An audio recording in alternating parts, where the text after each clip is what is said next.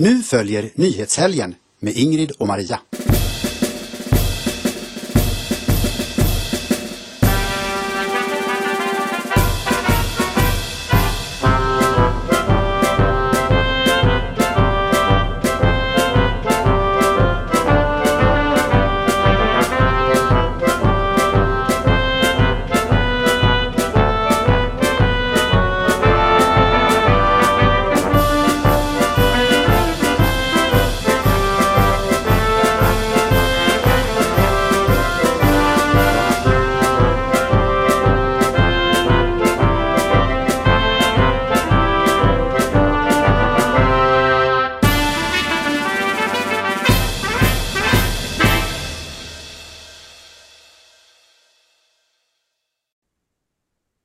Hejsan allesammans, varmt och hjärtligt välkomna ska ni vara till ett nytt avsnitt av Nyhetshelgen idag med nummer 220.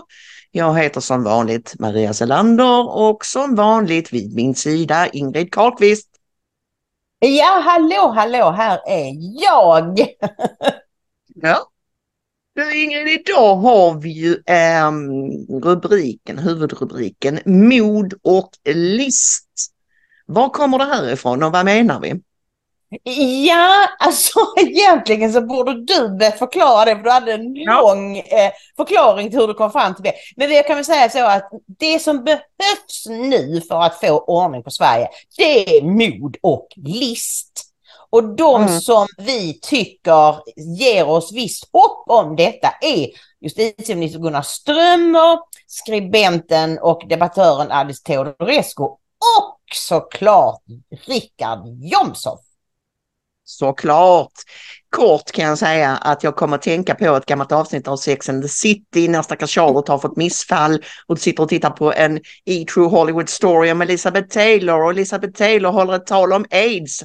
Hon var ju aids-aktivist eller samlade in pengar, hon hade många vänner som dog i aids. Och, så, och då säger Elizabeth Taylor Now is the time for guts and guile, alltså mod och list.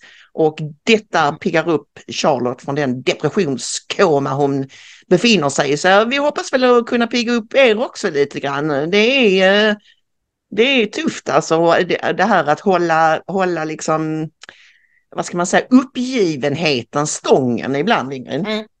Mm. Ja, fast eh, jag säger som jag har sagt så många gånger förut, det är en enorm skillnad från bara för ett år sedan när vi hade en sosseregering med miljöpartister och centerpartister som hejaklack. Alltså som, som verkligen, det fanns inte skuggan av en möjlighet att någonting någonsin skulle kunna bli bättre.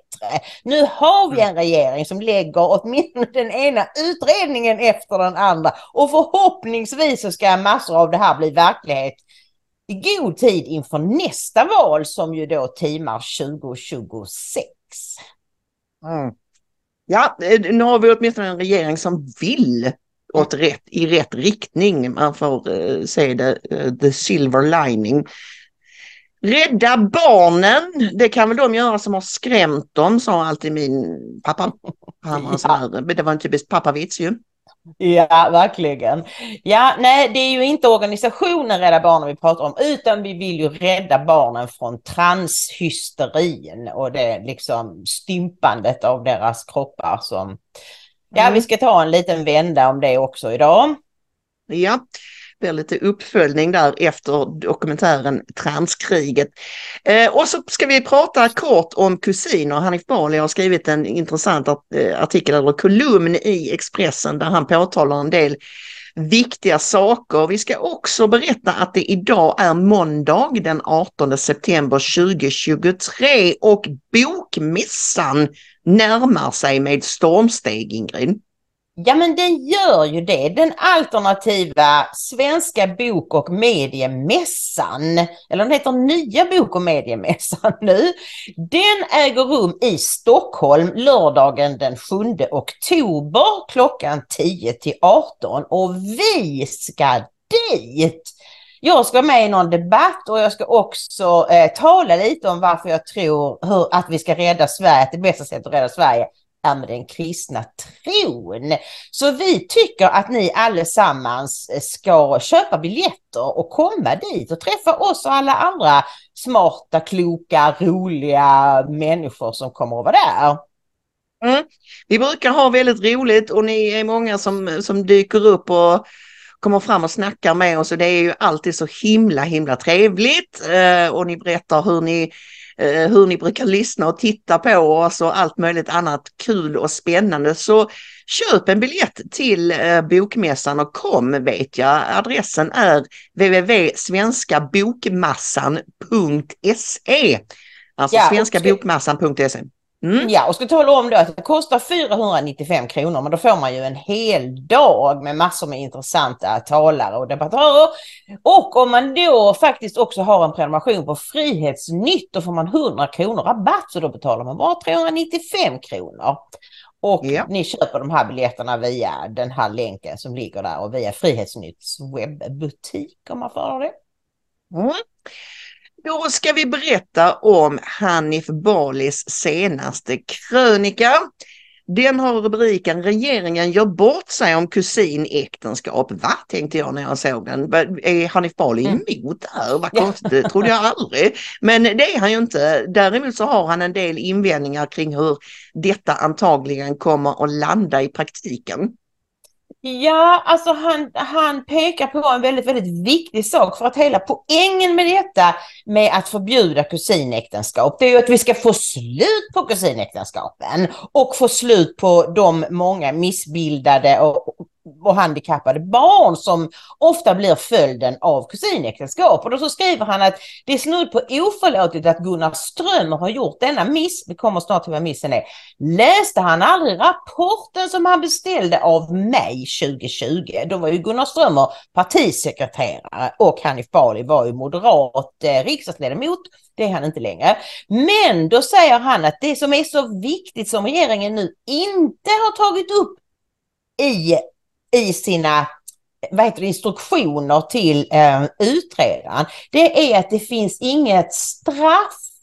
För jag menar, vi vet ju alla att det är oftast muslimer som gifter sig med kusiner, som gifter bort sina döttrar med kusiner och så.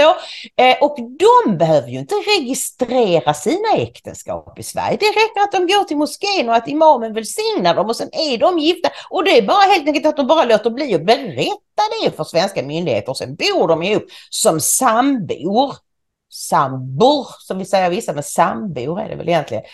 Eh, och då, då är det så här att för att, för att få bukt med det här med liksom barnen, att de inte får bästa möjligheter, så måste man, han skriver så här, om regeringen hade menat allvar skulle de ha ändrat i incestlagstiftningen där brottet samlag med syskon skulle utvidgas till att även inkludera kusiner. Dessutom bör anstiftan förberedelse och medhjälp till kusinäktenskap straffas hårt och med utvisning. I Danmark nekas all form av anhöriginvandring vid misstanke om kusinäktenskap, något Sverige bör ta efter. Och det här är ju Mm. väldigt viktigt. Jag hoppas sannoliken att Gunnar Ström har läst detta eller att någon har läst upp det för honom så att eh, han lägger till det i eh, den här utredarens instruktioner. Ja, det är jätteintressant. Han berättar också att i Saudiarabien ehm, så har man börjat införa DNA-testning, vilket eh, tidigare så ingicks då 40% av äktenskapen eh, mellan kusiner. Och nu har man börjat kräva DNA-testning före äktenskap för att in, informera om medicinska risker och då avslutades 180 000 förlovningar omgående. Resultatet var så avskräckande och så skriver han det visar sig att folks förkärlek för friska barn och barnbarn är stark och, och det är ju just det som du och jag har menat hela tiden att om man verkligen förklarar riskerna ordentligt för dessa människor så kommer de nog i många fall att förstå att det inte är en bra idé. Och det kommer säkert att vara en lättnad för väldigt många, framförallt kvinnor, att slippa gifta sig med någon kusin dessutom. Så Mm. att eh, ja, vi hoppas att någon eh, eh, som har eh, regeringens öra ser Hanifs krönika och tar till sig detta. Ja. Vi vill också eh, snabbt här i början bara bibringa er ett litet vitt piller. Precis innan vi började spela in så kom det nämligen en ny eh, opinionsmätning från Centio. Och det är ju Chang Frick och Nyheter idag som beställer de här mätningarna. Och vad ger den vid handen Ingrid? Jo, rubriken lyder SD stormar fram i Centio, rödgröna blocket backar. Eh, Sverigedemokraterna går alltså upp eh, vad lång, vad lång, ja, de, de går upp till eh, 20,8 från 18,1. Det är ju jätte jättestort hopp, alltså nästan 3 procentenheter. Eh, och, och ligger till och med över sitt valresultat. De har ju legat långt under sitt valresultat hela tiden. Eh, det tråkiga är att det rödgröna blocket ändå behåller en rejäl ledning, skriver de, med sammanlagt 53,8 procent mot 45 procent för de blågula. Men jag vet inte, räknar de in alla de här nu partierna som ligger under? Mm, ja, ja, precis. Räknar de med att, de, att KD, KD kravlar sig upp på mm. 4,1 precis över spärren. Och mm. även Liberalerna går fram från 2,0 till 2,8. Så de är under? Eh, men vad sa du? Så de är, de är under spärren. Ja, så ja, de får precis. ju inte räknas med då. Och sen är det ju då att Vänsterpartiet har eh, tappat ganska rejält från 9,9 till 8,6. Miljöpartiet ligger obegripligt nog kvar över spärren med 4,2 och Centerpartiet ligger under med 3,8. Ja, men vi tyckte att i alla fall att det var väldigt, väldigt roligt och det visar än en gång att den här ökningen, den här Magda-vurmen är inte den är inte baserad i något, i, i liksom, åh oh, Magda, hon sosseregering skulle varit mycket bättre. Nej, utan det är ett sätt att, att peta på regeringen. Ni måste göra mer, ni måste göra det snabbare. Annars så, så det, de vill tala om att de är missnöjda. Men det jag, jag är helt säker på att detta att SD går upp med nästan 3 procentenheter. Det har helt och hållet att göra med debatten om islam och koranbränningar och yttrandefrihet. Folk uppskattar ja, ja, skjutningarna också, men folk uppskattar att de säger sanningen. Mm. Jo absolut, det har ju, det har ju visat sig att även, även den mest, eh, vad ska vi säga, eh, liberalt hellörade svensk, när det väl kommer till kritan och nu har börjat bränna till, känner att nej men vänta nu, ska vi börja ändra på våra lagar för att behaga de här och, och, och beveka de här människorna? Mm, nej, det är väl inte riktigt rätt. Vem annars liksom kan kräva att länder ska ändra lagar. Det är ju ingen annan grupp som, som tycker sig kunna kräva sådana Nej, men saker. Det är, ju som att, det är ju som att låta eh, mobbaren i klassen förstöra för alla. Och vi ger mobbaren godis varje dag. Han får mm. halva vår veckopeng så kanske han slutar slå oss. Nej, så mm. ska vi inte ha det. Nej. Nej, jag tror det. Och sen också Ingrid, vi ska inte glömma optiken här. Uh, kring, dels kring koranbränningar, upplopp, koranupplopp, mm. stenkastning och så vidare och hur de, här, hur de här människorna beter sig. Men också optiken kring skjutningarna som sagt var. Och nu är vi ju, är det nu sex mord på sju dagar eller något i Nej, den stilen? Är, jag tror det är sju mord på tio dagar. Mm. Ja, och, och nu börjar liksom eh, gemene svensk faktiskt bli riktigt rädd på riktigt. Och då, eh, jag ser att vänsterblivna kämpar på Twitter med att eh, ja, hårda, hårdare tag, det ska vi ha. Heja Karin Götblad som vi kommer till senare i programmet. Hon hade rätt redan 2010 och det är bra. Och så skriver folk då i Sverige, jaha men SD då, SD har ju också alltid haft, nej, men de är fascister. Så de hade rätt, men det, det var liksom av fel Men av fel anledning. anledningar. Ja, alltså, men, jag tror, men, men det är de mest skadade som resonerar så jag tror att gemene svensk börjar tänka att det var som tusan. Det kanske bara Mm. är SD som har botemedlet mot det här. Mm. Ja, Det kan vara så. jag tror det. Jag hoppas det. Ja, ska vi då sätta tänderna i att det faktum att transkriget fortsätter. Vi hade väl inte förväntat oss något annat i och för sig. Men det visar sig då att SVTs eh, ypperliga program Transkriget har då anmälts av väldigt många människor till granskningsnämnden. Det kallas ett haveri. Programmet anklagas för att vara vinklat och innehålla faktafel och folk vill stoppa dokumentärserien. Vi kräver att programmet stoppas, står det i en av anmälningarna. Mm. Folk och folk, jag undrar vad detta är för folk. Ja. Eh, det, jag kan tänka mig att det är aktivister som ligger bakom de här anmälningarna i ganska hög utsträckning och eh, hade jag, jag menar, jag tror knappast att, att eh, reportagemakarna, do, dokumentärmakarna inte har på fötter. Jag tror inte de är särskilt oroliga för att bli fällda för faktafel i det här.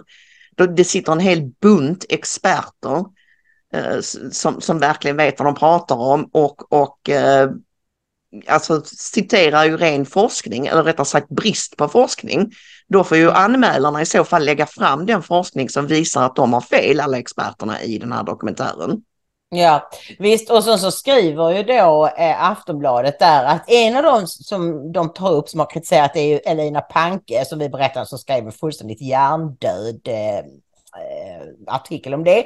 Men också då överläkare, i SvD skriver överläkare Louise Frisén att dokumentären är obalanserad och utlämnar viktig information. Vem är hon? Det var ju den där läkaren som håller på med detta som de hade jagat och sökt för att få kommentarer av henne men som vägrade ställa upp.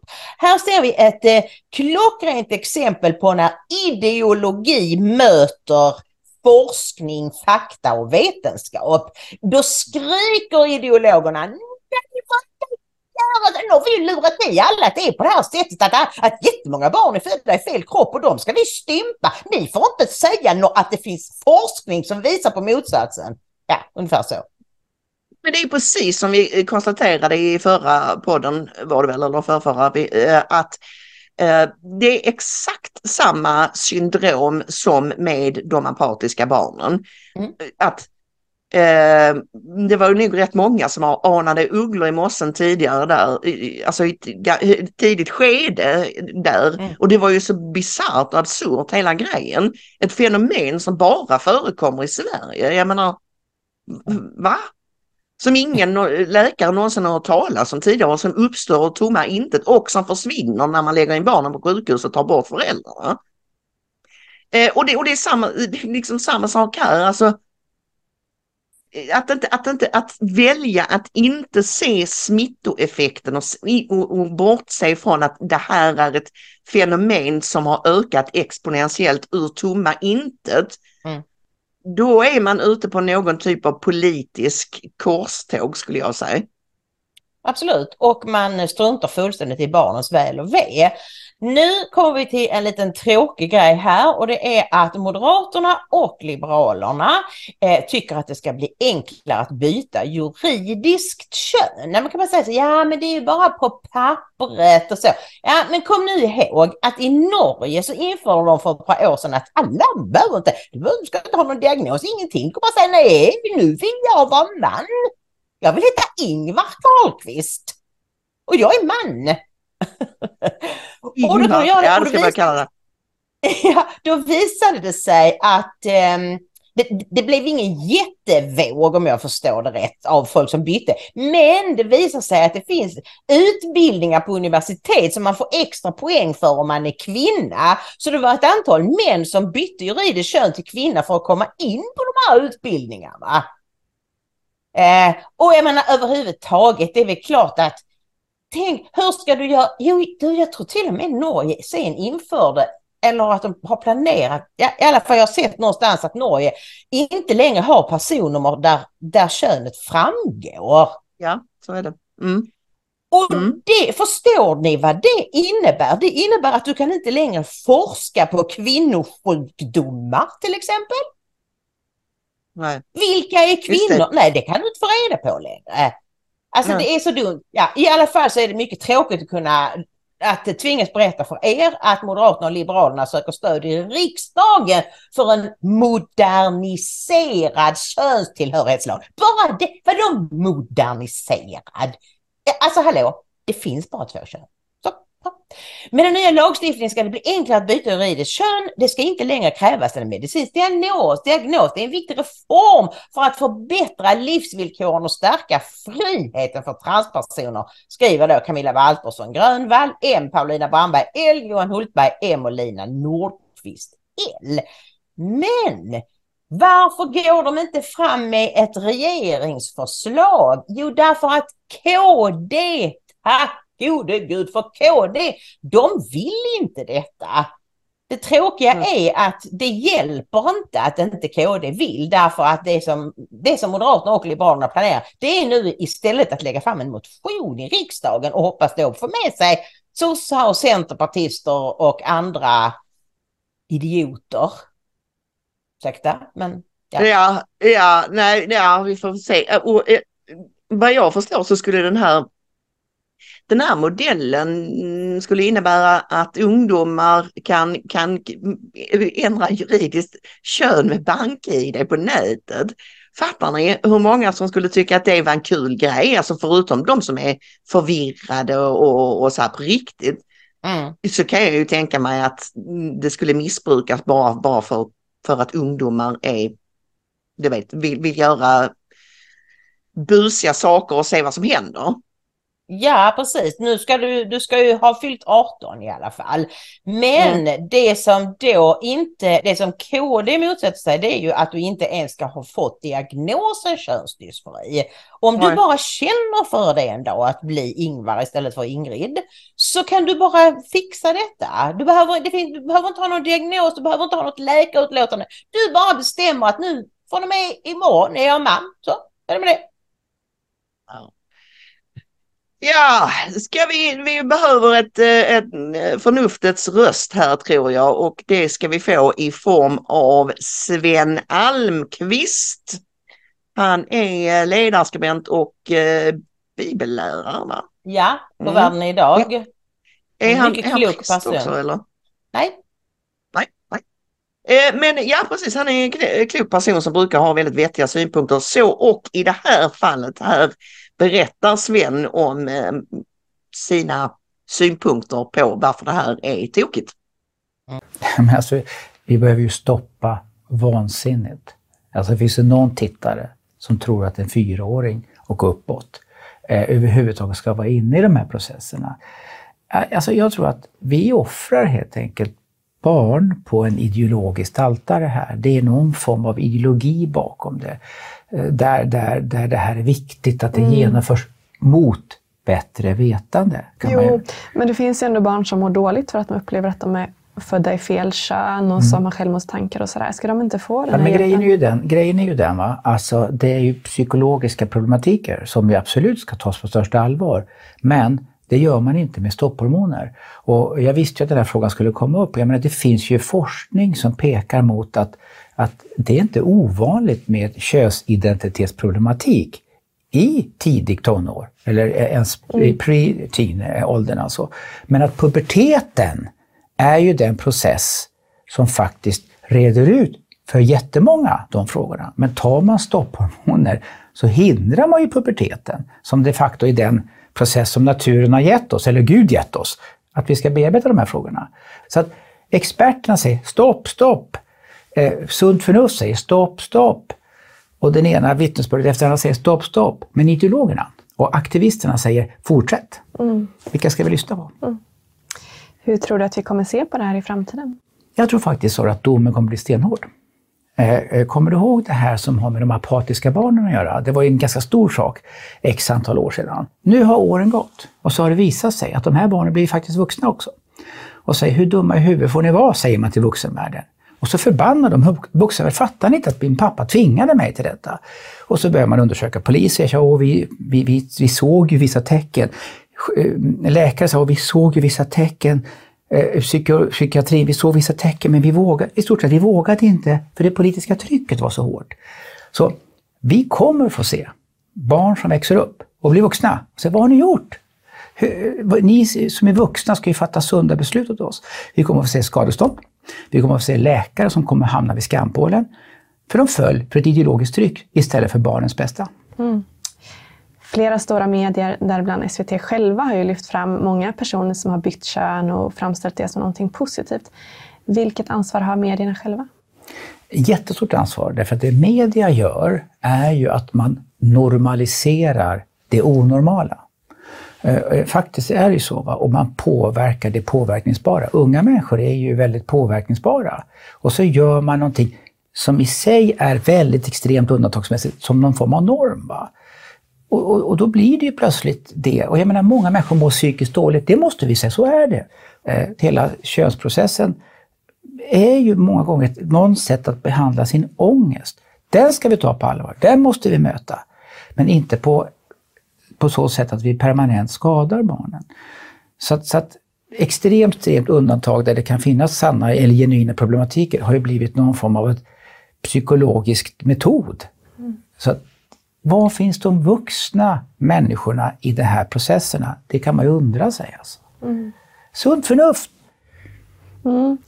Vilket ansvar har politikerna då? Många politiker ändrade sig inte i den här frågan förrän det hade blivit stor mediebevakning om det och eh, kanske även opinionen hade börjat ändra sig. Ja, men grejen är ju den, politikerna är ju... Vad Sverige behöver är politiker med ryggrad som fattar långsiktigt viktiga beslut även om opinionen för tillfället kan peka åt ett och annat. Vi har alldeles för mycket amöba-politiker som inte har någon ryggrad. Man följer vad som vinner, vad vinner vi mest på nu? Det finns en och annan politiker som tycker jag står upp. Låt oss ha politiker som fattar, för det är ytterst sett där eh, besluten måste fattas och ge direktiv. Eh, byggt på sund forskning och det är ju det vi får rapporter om nu då. Så att ryggrad för våra barns framtids skull. Amöba-politiker, Maria! Det ska vi eh, fånga upp det året. Mycket ja. Ja. ja. Ja, det är väldigt intressant att han pratar om ryggrad som vi hade i eh, rubrik helt nyligen. Mm. Och också att han, att han tar upp det här med, jag, jag, jag studsade nästan till när han sa politiker som tänker långsiktigt. Jag blev helt så, mm. va? Mm. För det är man så helt avvand med den tanken ja. att, att uh, politiker tänker, eller att någon överhuvudtaget tänker långsiktigt. Det är så totalt ute. Även, det gäller ju mm. även media och det här, den här uh, du vet, klipp, klipp, 10 sekunders klippkulturen i ja. media, att ingen får, får, det är väl därför, också därför, förutom att de ljuger hela tiden, men att folk är skittrötta på mainstream media för att det är så snuttifierat och det är så lite substans i det och de har kanske börjat fatta lite grann mer nu att, att folk faktiskt vill ha längre fördjupande artiklar, reportage och så vidare. Inte minst efter att, du vet, tre timmars poddar och föreläsningar av Jordan Peterson, alla Jordan Peterson gör succé mm. då. Och då mm har det nog börjat sjunka in lite mer hos mainstream media att aha, folk vill inte ha det här snabba klipp och, och bara lite och så pratar vi lite här och så pratar vi lite där. Och det, det är inte, mm. det ger nej, ingenting. nej, precis. Och någonting som jag tycker eh, att såväl politiker som journalister borde skämmas ögonen ur sig. Det är att ingen någonsin pratar om hur ska Sverige, hur vill vi att Sverige ska vara om fem år, om tio år, om 25 år?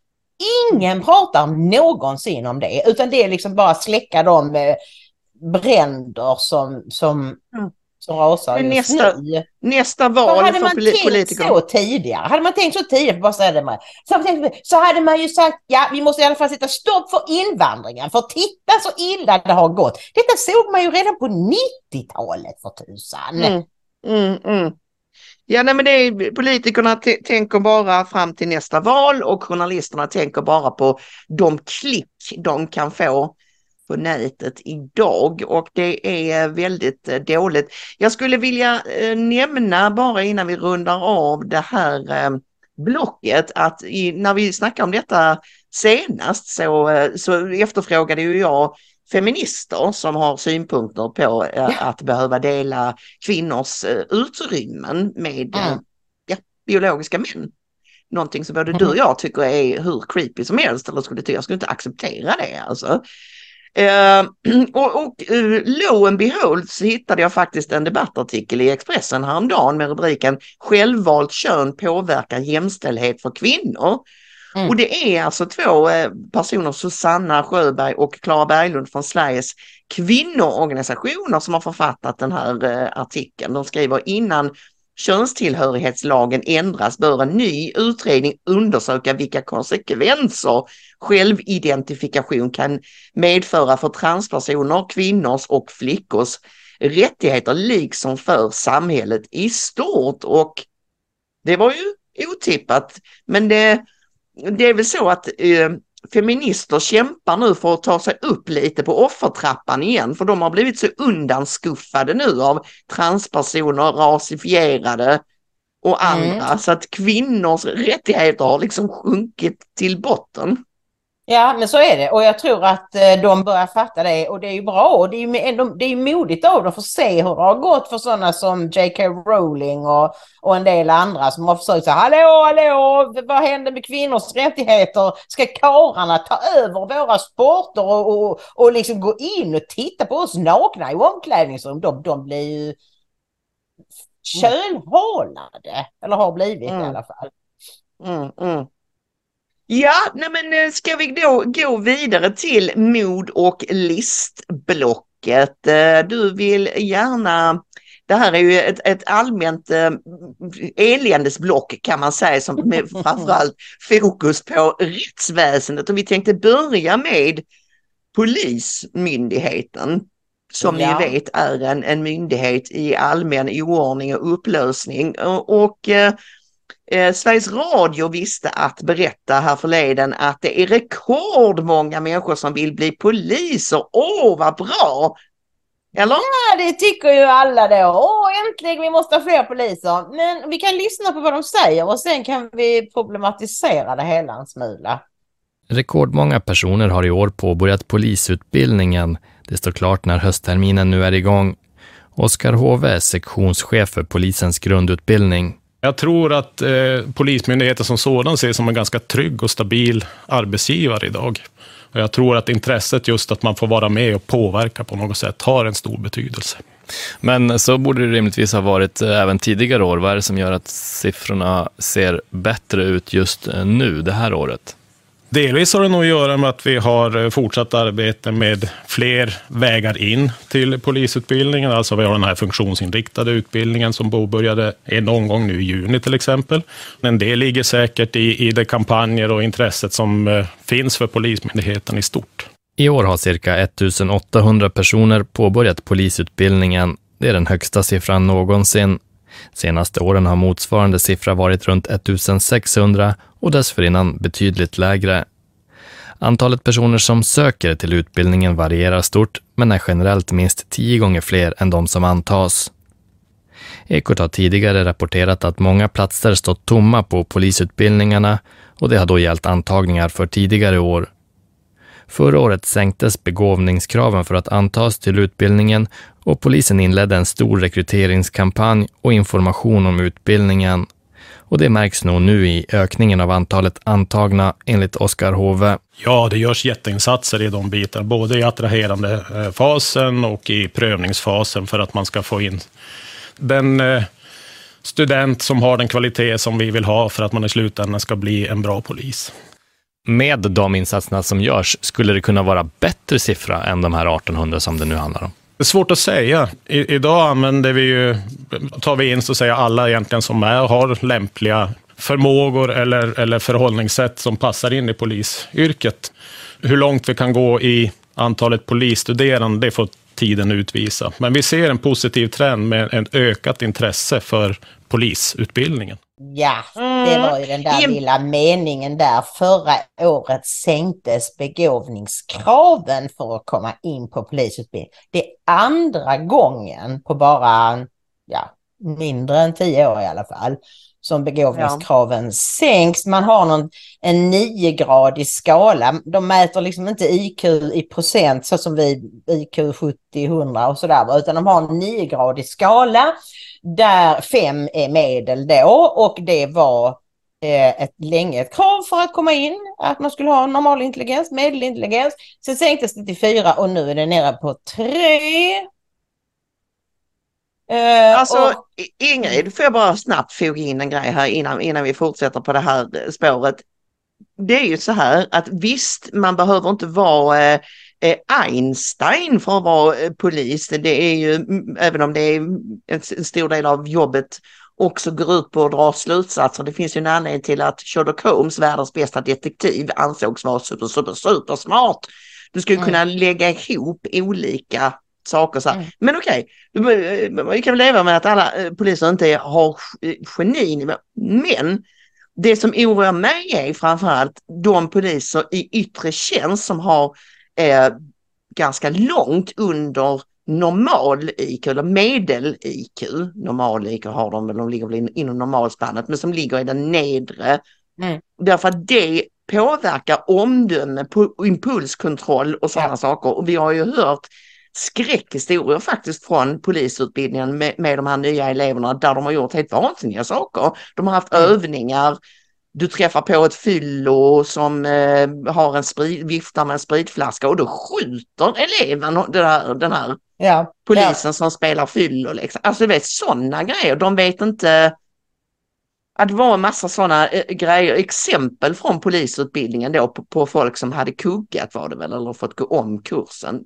Man bara undrade, man bara tänkte, alltså en schimpans hade klarat det här. Ja, det är mycket, mycket bekymmersamt och jag letade på nätet och hittade från ett bemanningsföretag som heter Psykometrika som just gör IQ-tester och så åt företag som ska rekrytera. Och de hade skrivit en debattartikel om det här med eh, alltså polisens sänkta begåvningskrav. Och då skriver de så här, polisens gränsvärde för att bli antagen till deras utbildning är så lågt att vi på den nivån bara rekommenderar mer rutinmässiga jobb som en överordnad dessutom kan kontrollera. Mm. Och jag frågade fåglarna och sa, vad är, vad är det? Ja, men, och så, så, men vad, det är inte klokt, sa fåglarna. Vad ska man ha dem till om de är idioter? Fåglarna uttrycker sig rätt brutalt ibland. Ja, det blir att stoppa fortkörare och säga åt folk som skräpar ner för riktigt polisarbete, alltså för att lösa brott. Så det kräver ju högre IQ än att bara plocka upp skräp. Ja, också av, av den anledningen, förutom att du ska kunna Sherlock Holmesa och lägga ihop olika eh, ledtrådar och sådär, dra slutsatser, så är det också så att man som polis ständigt försätts i situationer som är oväntade och mm. svårhanterade. Så, så det är ju liksom, det är ju av samma anledning som man har i alla tider IQ-testat soldater. Därför att det är farligt att ha beväpnade människor som springer omkring i farliga situationer, stressande situationer där en mindre begåvad person riskerar att fatta ett fatalt dåligt beslut. Och jag skulle säga Maria att anledningen till att de duktiga och smarta inte vill bli poliser längre, det är ju att hela polismyndigheten är trasig. Alltså det här, vi har, vi har sett klipp med Peter Springa och han berättar om hur man först skulle vara det liksom jätteviktigt att den som blev chef hade rätt kompetens och erfarenhet och så. Och sen bara, åh vi har för få kvinnor, så bara in med kvinnor, in med kvinnor, in med kvinnor utan att de hade rätt kompetens. Det är ju därför de har tvingats att sänka begåvningskraven för att de smarta vill inte jobba i en sån organisation. Och vad händer Nej. när du sänker begåvningskraven? Då får du in människor som har lägre begåvning och därmed blir det farligt och och alltså det bara liksom spär på.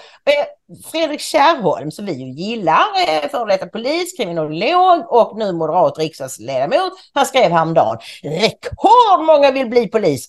18 000 personer har i år påbörjat polisutbildning. Med utökade befogenheter får vi en väsentligt starkare polis, vilket är centralt i offensiven mot brottsligheten. Och då svarade jag, inte helt säker på att detta är något bra med tanke på att begåvningskravet har sänkts. Och, så, och det är ju det att, alltså, jag vet folk säger ja men ge ett år fler poliser, det är det vi har behövt så länge. Ja, vad är det för poliser? Är det, var det, vore det inte bättre att börja med att kasta ut Tornberg, Anders Thornberg och hela ledningen? Kasta Mm. ut allt som har med Dan Eliassons omorganisation att göra. Vädja, gå ner på era bara knän och vädja till de kompetenta poliser och polischefer som ni kastade ut eller satte på Elefantkyrkogården. Be på era bara knän att de kommer tillbaka och återupprättar en, en, en god polisverksamhet. Och sen ska Mm. du se att då kan du öka begåvningskraven igen för då kommer de smarta att söka sig till polisen. Ja, ja. Ja, precis. Eh, ehm, nu här i, i dagarna så har ju regeringen då kallat till extra möte om gäng, gängbrottsligheten, gängkriminaliteten. Mm. Eh, Efter den senaste tidens våldsdåd kallar nu regeringen till ett extrainsatt möte med rådet mot organiserad brottslighet. Det uppger justitieminister Gunnar Strömmer för Agenda. Vi ska mobilisera den brottsbekämpande sidan med den brottsförebyggande sidan. Va? Jaha, ja, det var en konstig formulering, men okej. Jag menar att de ska göra båda delar.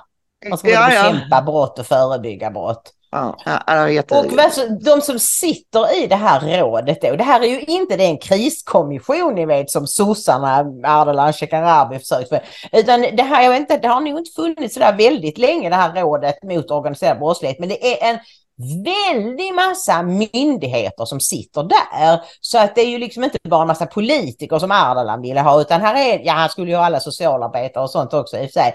Men eh, det är alltså rikspolischefen, chefen för NOA, riksåklagaren, generaltulldirektören samt generaldirektörerna vid Ekobrottsmyndigheten och Skattemyndigheten och även representanter från Statens institutionsstyrelse, SIS, Socialstyrelsen, Skolverket och Sveriges kommuner och regioner har då bjudits in. Och ja, visst, det är väl bra alltså. Visst, det, ja. Någon kanske har Ja. en jättebra idé som löser allt. Ehm, nej men vi är väl eh, inte sådär att vi är emot samverkan, det är ju bra. Men eh, bara det inte är det att, bara är det att det låter bra, utan det måste Ja. hända någonting också. Och Mm. det måste komma skarpa förslag här på, på vad kan alla de här myndigheterna göra och vad kan man göra med lagstiftning? Vad kan man göra här och nu med, med existerande lagar och så vidare och så vidare. Och det är här vi kommer upp till eh, det här begreppet mo, mod och list. Nu är det så mina vänner att vi har hamnat i en situation där vi måste göra saker som är obekväma. Ja. Så är det. Och, det, Och som vi för ett det- antal år sedan skulle varit helt emot integritetskränkande, du vet kameror Ja. och så, kameror med ansiktsigenkänning. Bara kör, bara kör. Alltså vi är där nu att vi har inte råd att sitta och säga integritetskränkande. Vi måste ta till alla medel. Jag menar jag läste någonstans, nu minns jag inte var det var, men eh, någon som hade då pratat med eh, brittisk polis och de bara, va? Får ni inte ens ni har, ja, men ni har ju de här trafikkamerorna, du vet med mm, biltullar och sånt. De kan vi titta på. Nej, men det får man inte. Jaha, så ni använder dem till att dra in skatt, men ni vill inte använda dem till att, att lösa brott. Alltså det är så mycket som är tokigt. Och det, men- Ingrid, Ja. det är i grund och botten bra. Vi vill, egentligen, vi vill inte ha det som i Storbritannien där de Nej. har eh, säkerhetskameror på, på typ varannan meter. Nej, Alltså, men de löser också i princip alla brott. De löser Ja, vartenda mord, ja, ja, vartenda är överfall, vi- förnedringsrån och... Absolut, och nu är, vi där, nu är vi där vi är och med att göra obekväma saker så, så menar jag också eh, aktiv återvandring, extremt långa fängelsestraff, alltså vi, vi, det, är en rad sådana här saker som vänstern liksom värjer sig mot. Å ena sidan i, i Agenda igår så framträdde också Karin Götblad och vi ska, den före detta polismästaren är hon väl eh, i Ja, Stockholm. hon är tydligen fortfarande polismästare eller polischef, men vid NOA. Så hon har liksom inget Ja. geografiskt område. Ja, okej. Eh, och, och det men får jag säga en sak innan vi kollar? Jag får bara eh, avsluta mitt resonemang där. Det var många vänsterblivna som tyckte att det var så bra. Åh, Karin Götblad sa redan 2010 att vi måste, här måste det till tuffare tag, bla bla bla, och vi ska strax penetrera vad det tuffare tag hon förespråkade. Men skitsamma, så till och med de är inne på att nu måste det göras någonting drastiskt. Men de vill liksom ändå inte riktigt ta orden i sin mun och förslagen får absolut inte komma från SD när folk påtalar att ja men de här åt åtgärderna har SD pratat om i 20 års tid. Mm. Och, och, nu, ja men, men, ja men det spelar ingen roll för SD fascister. Så ett förslag som är rätt i sak, det kan man inte... Jag, jag tror tyvärr att det är så att SD, den här SD-psykosen har hindrat ja, det politiska ja, ja. etablissemanget och medieetablissemanget från att komma till de här slutsatserna tidigare. Ja, har... så är det ju. Men får jag bara säga innan vi kollar på klippet att den absolut viktigaste åtgärden som man kan göra imorgon eller idag Stäng gränsen! Mm. Inte, vi kan inte hela tiden fortsätta och fylla på med människor. För det är ju fortfarande så att det kommer att komma hundratusen innan detta året är slut. Alltså därför att regeringen liksom inte, nej men vi ska utreda det, men alltså hallå, Stefan Löfven kunde stänga gränsen. För jösse namn Kristersson! Stäng mm. gränsen! Jag menar, det, det, det, blir det värre läge än vad det är nu? Ja, ja, det kan vara två mord om dagen, absolut. Men jag menar, det är ju, det är ju redan fullständig anarki i landet. Stäng gränsen ja, och, för tusan, sen ja, kan vi pröva allt det andra. Att då hänvisa till EU och olika fördrag som Sverige har skrivit på och så vidare skit i det och det har vi sagt tidigare. Skulle det vara så att vi skulle få böter eller något liknande eller reprimander från FN eller EU, mm. so what? Ja. Och vi kan, ju, vi kan ju i det här läget så skulle faktiskt Sverige kunna hänvisa till att vi befinner oss i ett nödläge. Vi har ja. inget val. Vi Nej. har ett inbördeskrig som knackar mm. på dörren. Mm. Då ska vi kolla på eh, ett eh, litet hopklipp här från Agenda igår. Det är polisen, jag är lite osäker på hur man uttalar hans namn, Jalle Poljarevius, säger man ja. så? Helt rätt. Han var ju då länge polischef i Uppsala och nu är han någon slags underrättelsechef i Region Mitt. Han är en redig karl. Och sen ska ni få se, han och, alltså, och sätter mig med i Agenda-studion igår, för Jalle var ju då med eh, i ett förinspelat inlägg och, och även mm. Gunnar Ström, men det var ju de enda karlarna. Sen i studion så står då hon, eh, vad heter hon, eh, Karin Magnusson var då programledare och så är det Karin Götblad och så är det någon slags socialchef, någon kvinna såklart och sen är det då den före detta S-politikern eh, vars namn jag nu inte kommer ihåg, men det kommer sen. Eh, som nu som bara beskrivs som advokat och, och författare.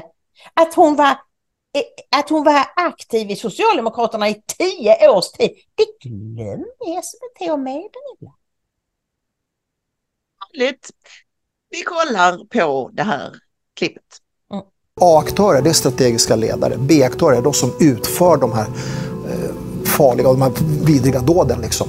Eh, de minskar i den här kartläggningen. Men C-aktörer som handlar om individer som är väldigt unga och som, får, som tidigare har haft enklare uppdrag, de ökar ganska mycket. Man rider på deras unga ålder. Eh, för man vet ju att Sverige har ett system som inte fungerar på ungdomar när det gäller grova brott.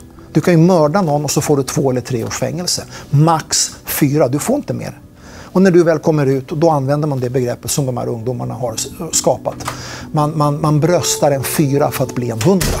Det vill säga du dödar någon, du tar de här fyra åren, vilket aldrig kommer att bli fyra år i Sverige, utan det blir oftast två år. Och sen när du kommer ut, då är det en hundraprocentig gängmedlem. Barn i 15-årsåldern finns både bland offren för gängkriget, men också som misstänkta.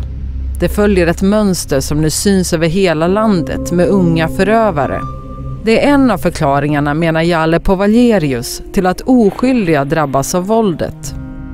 När man inte längre har professionella hitmans som är, nu låter det väldigt konstigt när jag säger det här, men, men alltså professionella mördare, de vet vem de ska slå ut, de lägger en ordentlig kartläggning på det och sen slår man ut sitt, sitt mål. Liksom. Det man använder dem nu, det är individer som överhuvudtaget inte kan hantera vapen. De är rädda själva. De kanske till och med är hotade för att göra det här.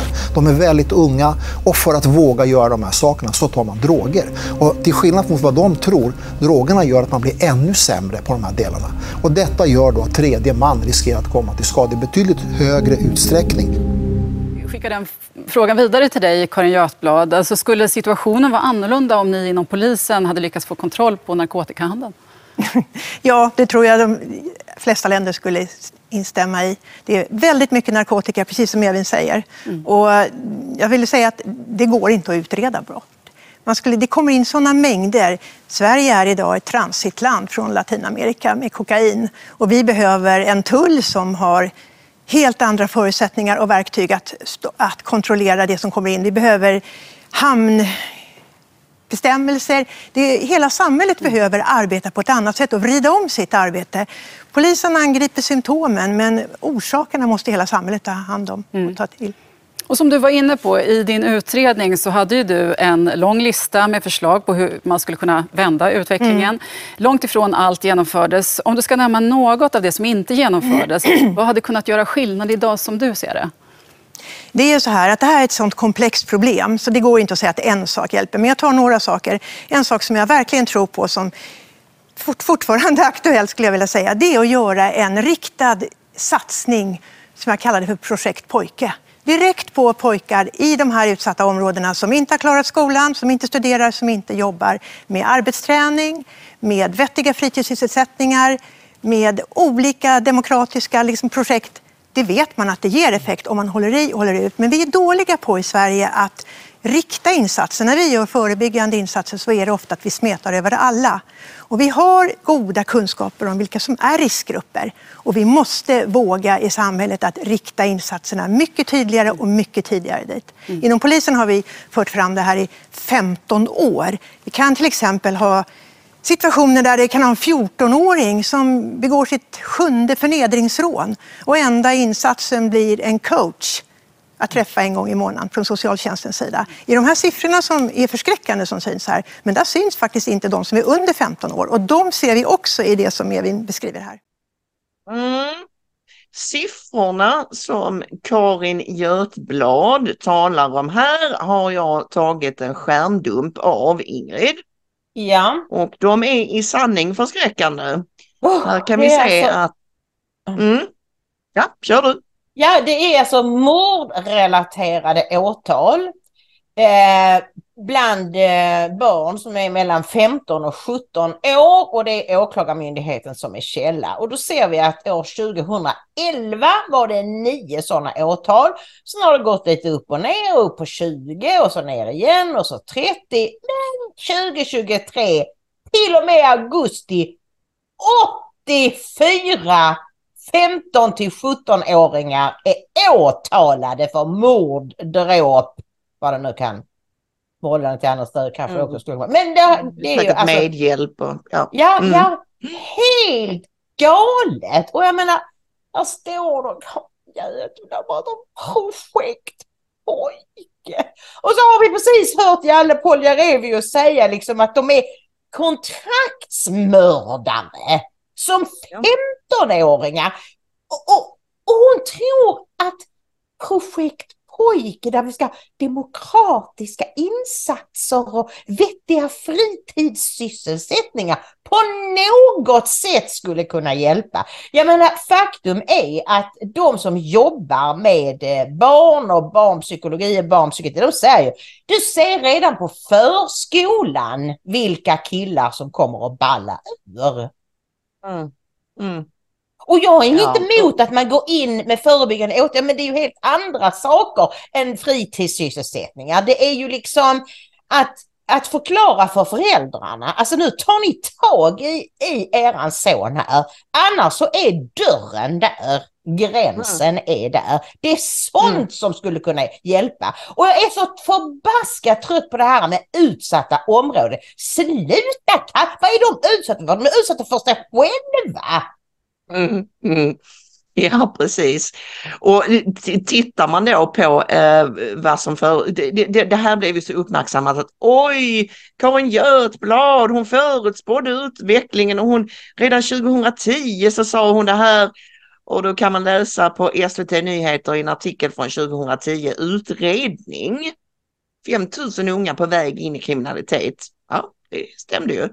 Och, eh, myndigheternas insatser hittills får underkänt av regeringens ut, utredare som föreslår nya åtgärder för unga i, i eh, riskzonen. Och då sa Götblad insatserna har varit slumpartade, ryckiga och alldeles försena. Men som sagt så, så benar man lite här i vad, vad är det de vill göra? De vill utreda, de vill kartlägga och det är stödpersoner, det är ordna fritidsaktiviteter, ta itu med skolk, visserligen lite, lite fler eh, lokala poliskontor och så vidare och lite grann att man ska kanske eh, man ska kunna då försöka skilja äldre kriminella från yngre och det nu ska gå till. Man ska eh, beslagta gods och så vidare och bla bla bla. Projektpojke. 75 miljoner kronor skulle det kosta per år. Och det tyckte Beatrice Ask var alldeles fantastiskt spännande men det hindrade ju inte Moderaterna från att strunta fullständigt i, det, i uh, att genomföra något av detta. Ja. Och det hade inte hjälpt uh, ju. För vi, jag menar, Karin Götblad menar på att vi är dåliga på att rikta insatser. Är vi? Är vi verkligen det? Jag menar det jag ja. vet är att vi, vi, har, vi har öst pengar mm. över massor med insatser, inte minst i Malmö ja. som jag känner till väldigt väl och som journalisten och författaren Lars Åberg har beskrivit väldigt ingående. Mm. Och detta sedan lång tid tillbaks Ingrid, vi pratar sedan 80-talet. Ja.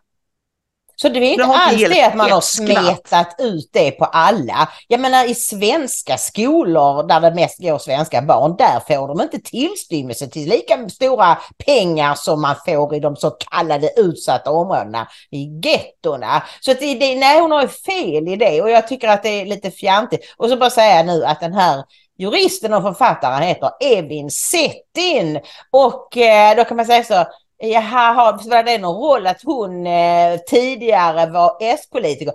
Ja, därför att det hon står och säger det är exakt sossepolitik. Det är hon mm. liksom, åh vi måste, måste ta hand om och förebyggande och bla bla bla bla bla. Det är sossepolitik. Hon pladdrar. Hon får inte en kritisk fråga. Ingen av dem får någon kritisk fråga av Karin Magnusson. Nej, nej, nej. Hon, hon pladdrade och Karin Magnusson såg ut så här. Ja. Alltså, eh, hon, hon, hon pladdrade en massa om att det är de som knarkars fel. Hon pratade mycket om det här att åh, det är narkotikaflödet. Eh, det är det som är problemet och jag säger inte att knarkhandel inte är ett problem, absolut. Och Götblad var inne på det att ska vi få, få stopp på den så måste tullen ha resurser och bla bla bla och en massa andra saker och givetvis fler utredare och spränga nätverk och så vidare. Men det är ju ingen som tvingas bli knarkhandlare, Ingrid. Och Nej. den uppenbara, uppenbara grejen i detta är ju precis som du är inne på att det är attraktivt av att man tjänar fruktansvärt stora belopp mm. pengar på knarkhandel. Men då, då vill hon gärna förskjuta skulden då på du vet, eh, vit medelklass och överklass som partyknarkar. Det är ju väldigt populärt mm. bland sossarna att lägga skulden där. Ja. Precis. Och på tal om skuld så måste vi rekommendera en artikel på ledarsidorna.se där sossarna nu försöker komma ur sin skuld. För att jag har sett detta i någon veckas tid att det är någon sossekvinna, eh, före detta kommunalråd, numera riksdagsledamot, som heter Åsa Eriksson, har skrivit en bok som heter Farväl till Bullerbyn? Frågetecken. Och det ska då vara någon uppgörelse med det här Åh, vi, vi såg det inte komma, utan hon säger jo, vi såg det absolut komma. Jaha,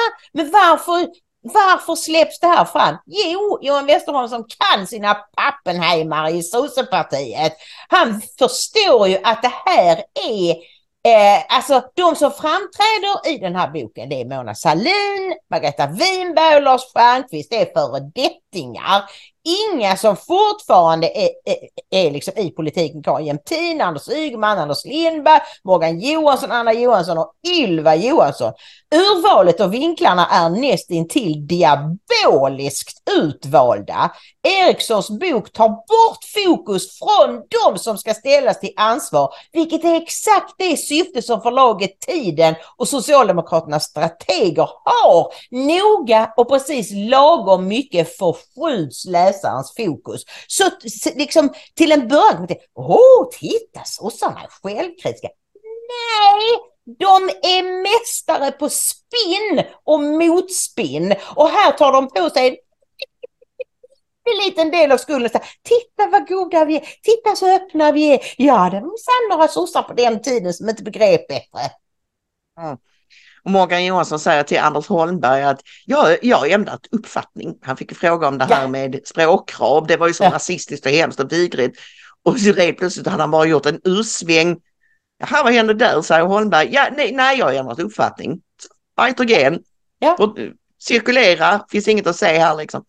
Nu, nu behöver vi lite vita piller här på sluttampen och det ska vi bibringa tittare och lyssnare genom eh, Richard Jomshoff och Alice Teodorescu. Och vi börjar med Jomshoff eh, som har blivit intervjuad i Riks.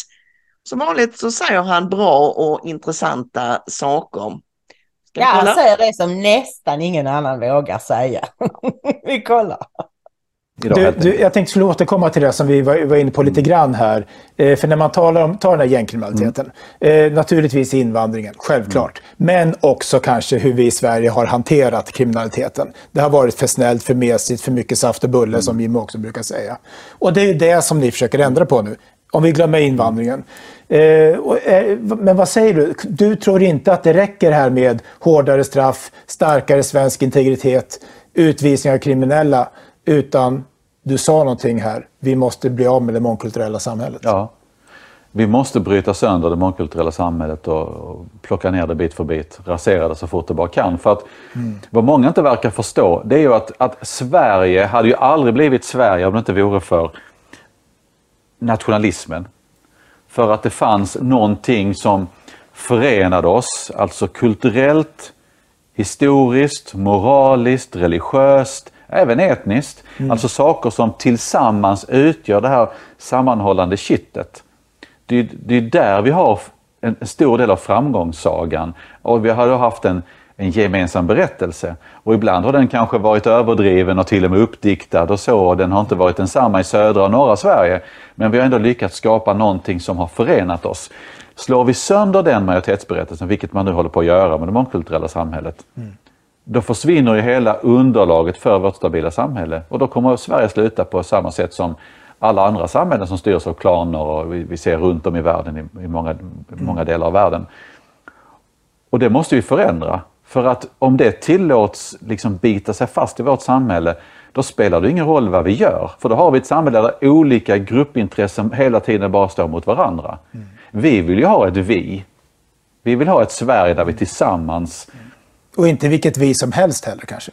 Nej, ja, för nej. det kan ju vara vilket vi... För det, det brukar ja, jag reagera på. Jag vill ha ett svenskt Sverige. Ja, exakt. För man brukar, vi måste ha ett Sverige som håller ihop. Ja visst, men det kan vara ett muslimskt Sverige som håller nej, ihop. Nej, det ska det inte vara. Nej, det, ska, det ska ju vila på de ideal, de värderingar, mm. den moral som ligger till grund för det samhälle vi ser idag som ja, är väldigt framgångsrikt. Mm. För jag menar allvarligt talat än en gång, om vi, det finns ett, några få länder runt om i världen som har lyckats skapa samhällen som vårt. Det finns ju Sverige och Norden, det finns inga bättre länder.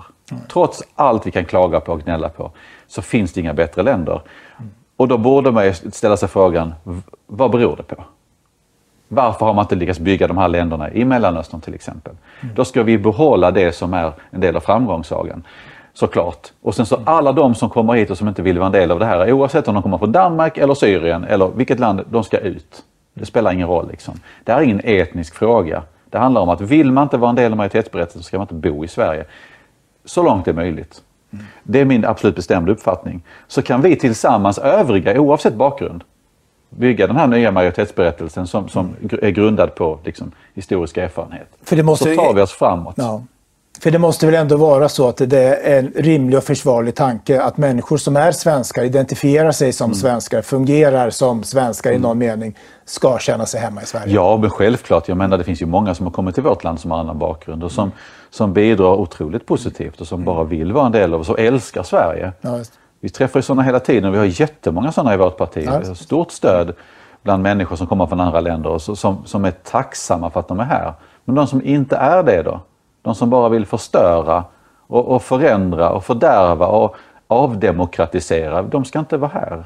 Och det är därför vi måste bli så otroligt mycket tydligare. Det måste vi också göra för att det andra, det kommer inte spela någon roll det andra då annars. Men där är ju inte debatten än. Men ska vi tänka då kanske... Nej, men det är därför att- jag försöker Ja, prata precis. islam till exempel. Mm, för att jag anser att det är en motpol.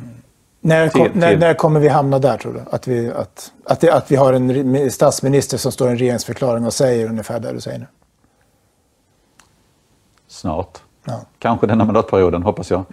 Vi gör vad vi kan för att, för att liksom öka förståelsen för det här. För att väldigt många, alltså Ed, vi har också pratat om det här förr. Väldigt många människor tror bara att man växer upp i Sverige och sen, det här, Sverige har alltid funnits. Det har alltid sett ut så här och det har kommit av sig självt. Nej, det har det inte. Det har varit en ganska, tittar man historiskt, en ganska plågsam historia bitvis. Med blod och Ja. konflikter och utanförskap och, Hårt och arbete. krig och dessutom komma till väldigt hårt arbete. Ehm, och det, det, liksom, det har inte... Och det, raserar vi det, då är ju frågan om vi kan bygga upp det igen. Ja, jag tror inte det. Det är därför vi måste, vi måste slåss med näbbar och klor för att bevara det som har tagit generationer att bygga upp. Det är grundläggande. Det mest grundläggande vi har. Säger han på allvar att han tror att Kristersson kommer hålla en sån regeringsförklaring? Den här mandatperioden. Regeringsförklaring håller man väl bara en gång, va? Eller? Eh, nej, jag vet inte om det kallas något annat, men varje år när man börjar en, ett nytt, uh, Ett nytt riksdagsår. riksdagsår, Mm. så jag tror det heter regeringsförklaring då också. Ja, det, gör, det kan du ha rätt i. Ja, skitbra sagt av Jomshof som vanligt. Han eh, plockar ut allt det viktiga här. Det var ett ganska långt klipp, men det är så svårt att klippa när han säger så mycket som är bra. Mm. Och, och just, just det här som han säger på slutet, Ingrid, tror jag är helt eh, avgörande. Eller det är åtminstone väldigt viktigt det här att folk måste fatta att den svenska särarten och Sverige som land som det ser ut, det har inte kommit av sig själv. Det Nej. är människor som har slitit för detta med blod, svett och tårar och det, det har krävt offer och det har krävt arbete och det har krävt vissa förutsättningar att Mm. Sverige som land skulle se ut som det gör. Det är inte bara, oops, jag blir så irriterad varje gång folk säger jag har haft turen att födas i, jag har haft turen, du har svenska föräldrar så att Mm. det Ja, här men är precis. vårt arv. Precis, och e- så egentligen är ju det han säger sådana fullständiga självklarheter. Men under så många år har det varit totalt förbjudet att hävda att okej, de nordiska folken har en särart, en, en liksom en eh, strävsamhet, vilja att arbeta hårt, samarbeta, lita på varandra, vilket är en förutsättning för samarbete. Det är därför vi har skapat de bästa länderna i världen. Det är ju en självklarhet, men nej, då har vi liksom låtit vänstern stå och skrika alla är likadana att det spelar ingen roll vem som bor hos Jo, det spelar jätteroll. Och det är därför vi alltid säger inte, inte tal om att kasta ut varenda invandrare, men det ska finnas en kraftfull svensk majoritet i vårt land. Och sen är vi väldigt glada för de invandrare som älskar Sverige och som tar till sig den svenska mentaliteten. Absolut, och som Rickard säger i klippet så är det ju väldigt många av dem som röstar på SD. Så att, eh, Ja. där, därför att de, de vet vad som händer om man släpper taget om sina värderingar. De, de, Ja. kom, de har på riktigt flytt undan förtryck och galningar i sina hemländer och vill absolut inte att det ska hända i Sverige. Så att, eh, ja, och då, då eh, som eh, sist här i programmet så vill vi ju då nämna Alice Teodorescus utmärkta blogginlägg. Klartext heter ju Alice blogg. Och hennes rubrik är Dags att visa lite cojones Sverige. Svensk samförståndspolitik biter lika dåligt på Erdogan som eh, på gangsters i förorten. Hårdare straffrättsliga tag är en viktig komponent i kampen mot gängen men det krävs också en attitydförändring skriver Alice. Va? Vad Ja. menar hon? För att förklara, bygg ut Ja. Ja, vi kan väl läsa här lite vad hon skriver. Till exempel, de dagliga skjutningarna och sprängningarna behöver därför adresseras utifrån den samhällspåverkande effekt de har. Inte utifrån ideologiska käpphästar om fler fritidsgårdar eller dialogpoliser. Dessa åtgärder har återkommande prövats i decennier och det uteblivna resultatet går inte längre att blunda för. Tvärtom är det inte osannolikt att just förekomsten av dessa tandlösa åtgärder snarare förstärkt grogrunden för de samhällsproblem vi idag ser då vår mjukhet signalerat bristande handlingskraft och potens. Helt riktigt och hon tar upp det här med NATO-förhandlingarna och Erdogan som ju är en person som i allra högsta grad har den här MENA-mentaliteten som många av våra nya landsmän också har och menar på att eh, det går inte att få till en fruktsam diskussion om den ena parten ser det som en potentiell maktdemonstration och den andra som ett försök att nå eh, samförstånd. Den samförståndsinriktade svensken som hoppas kunna kyla ner konflikten kommer i samtliga dessa fall endast att upplevas som feg och kuvad, vilket enbart resulterar i att den konfliktsökande tappar respekten och förskjuter gränserna ytterligare. Det är precis det du och jag har sagt. Ja, Det är det verkligen. livsfarligt att vara och appeaser i det här läget för det gör bara den andra sidan eh, emboldened. Eh, det ger den, den andra sidan... Ja, de blir förhärdade och liksom tror, eh, de är helt övertygade om att de kommer att vinna och allting. Och jag menar, egentligen är det ju så här Maria, att det har vi också sagt många gånger, men det tål väl ändå att upprepas att vi har en anledning till att vi har kunnat skapa sådana fina och goda och demokratiska och vänliga samhällen. Det är just att vi inte har sökt konflikter hela tiden. Men nu när vi har ja inte vi, när våra politiker har tagit in så många konfliktvilliga människor så måste vi skaffa oss pungkulor som Alice säger. Vi måste stå upp för vårt. Och jag menar, jag tror inte att eh, feministerna och politikerna har, har liksom tagit pungkulorna fullständigt ifrån våra karlar. Så jag vill se cojones från svenska karlar nu! Och, och det, vi har pratat om det i tidigare poddar ju, det här att svenskarna är ganska bortskämda. Vi har hyllat Sverige och svenskarna många gånger också, men vi tog ju även upp den här eh, fullständiga så, sågningen av Sverige och svenskarna. Eh, the new totalitarians. Ja. Där författaren just skriver att svenskarna saknar ryggrad och, och är eh, kon- konflikträdda och inte vill, inte vill utsätta sig för svåra, jobbiga saker. Men mina vänner, nu är vi vid vägs ände. Så att nu, nu får folk tycka att eh, alltså, man är fascist eller vad tusan som helst. Och det gäller även Sverige som land och de styrande måste tänka på det apropå det vi, det vi sa innan. Strunta i EU, strunta i FN, strunta i allting. Stäng gränsen och så får andra länder tycka vad tusan de vill om det. Det är det här är en nödsituation och vi måste slå till alla bromsar som finns och backa Ja. rakt ut ur detta så fort som det bara går. Och jag har ändå gott hopp om det. Alltså när väl svenskar bestämmer sig för något, då finns det väldigt mycket krut i oss. Så att det är bara att stänga näven i bordet, sätta ner foten och säga nu räcker det. Jag kommer då aldrig mer att låta mig skrämmas till tystnad. Sverige är vårt land och nu ska vi ta tillbaka det.